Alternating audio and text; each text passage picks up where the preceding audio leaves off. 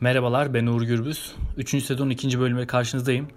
Bu bölümde Jean-Paul Sartre'ın Bulantı kitabını ele aldım ve sizlerle 10 not paylaşacağım. Jean-Paul, bireyin kökten özgürlüğünü vurgulayan varoluşluk felsefesinin önde gelen isimlerindendir.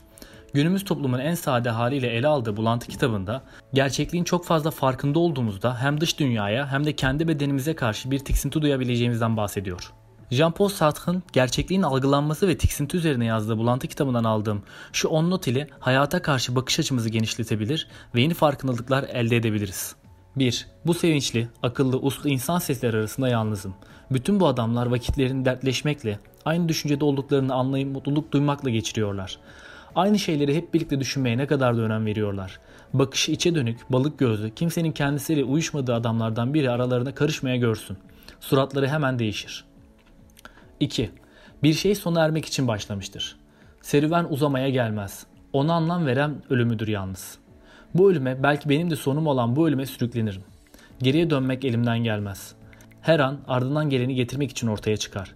Her ana bütün varlığımla sarılırım. 3. Kişioğlu hikayecilikten kurtulamaz. Kendi hikayeleri ve başkalarının hikayeleri arasında yaşar. Başına gelen her şeyi hikayeler içinden görür. Hayatını sanki anlatıyormuş gibi yaşamaya çalışır. Ama ya yaşamayı ya da anlatmayı seçmek gerek. 4. Yaşarken başımızdan hiçbir şey geçmez. Dekorlar değişir, kişiler girer çıkar yalnız. Başlangıçlar da yoktur. Günler anlamsız bir biçimde birbirine eklenip durur. Sonu gelmez. Tek düz ekleniştir bu. Ara sıra şöyle bir hesap yapılır. İşte 3 yıldır yolculuk yapıyorum. Bu viye geleli 3 yıl oldu denir. Başlangıç olmadığı gibi son da yoktur. Bir kadın, bir dost, bir kent bir kere de terk edilemez. Hepsi birbirine benzer zaten. Aradan iki hafta geçince Şangay, Moskova, Cezayir birbirinin aynıdır. Kimi zaman pek sık değil, durumu gözden geçirir, bir kadına bağlandığınızı, kötü bir işe girdiğinizi fark edersiniz. Göz açıp kapayıncaya kadar sürer bu. Sonra yeniden başlar. Saatleri ve günleri birbirine eklemeye koyulursunuz. Pazartesi, salı, çarşamba, 1924, 1925, 1926 diye gider. 5. Önemli kişilerin oyununa kurban olduğunu, aldandığını anlatmak isterdim ona. Deney satarak geçinenleri bilirim. Hayatlarını sersemlik ve dalgınlık içinde geçirip durmuşlardır. Sabırsızlanıp evlenmişler, rastgele çocuk yapmışlar, öteki insanlarla kahvelerde, evlenme törenlerinde, cenazelerde karşılaşmışlardır. Ara sıra kargaşaya kapılıp başlarına ne geldiğini anlamadan debelenip durmuşlardır. Çevrelerinde olup biten her şey onların görüş alanının dışında başlamış ve sona ermiştir. Upuzun kara biçimler, uzaklardan gelen olaylar yanlarından geçip gitmiştir. Onlara bakmak istedikleri an her şey çoktan sona ermiştir.'' 6. Nesnelere baktığım sürece ortaya bir şey çıkmayacaktı. Her şeye bakmaya çalışıyordum. Kaldırımlara, evlere, gaz lambalarına. Bakışlarım onları yakalamak ve değişimlerini tam gerçekleşirken durdurmak için nesnelerin birbirinden ötekine hızla gidip geliyordu.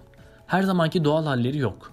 Ama ben bu bir gaz lambasıdır, bu bir çeşmedir deyip duruyor ve bakışımın gücüyle onları günlük görünüşlerine indirgemeye çalışıyordum.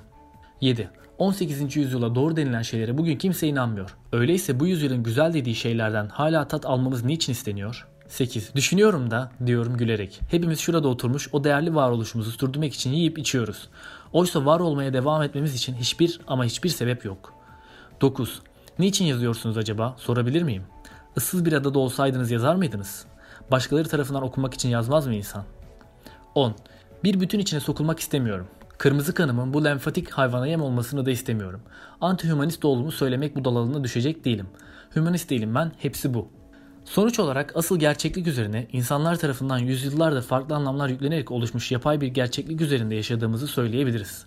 Dolayısıyla Sartre'ın dediği gibi etrafta olup biten her şeyin farkında olmak bulantıya sebep olabilir. Evet bu bölümün de sonuna geldik. Bir sonraki bölümde Henry David Thoreau'nun Walden kitabını yani Ormanda Yaşam kitabını sizlerle paylaşacağım. Yine benim için en vurucu olan 10 notu sizinle paylaşmış olacağım. Kendinize iyi bakın. modernbilgelik.com sitesini ziyaret etmeyi unutmayın. Orada tüm bilgelik kavramlarını görebilirsiniz. Görüşmek üzere. Bay bay.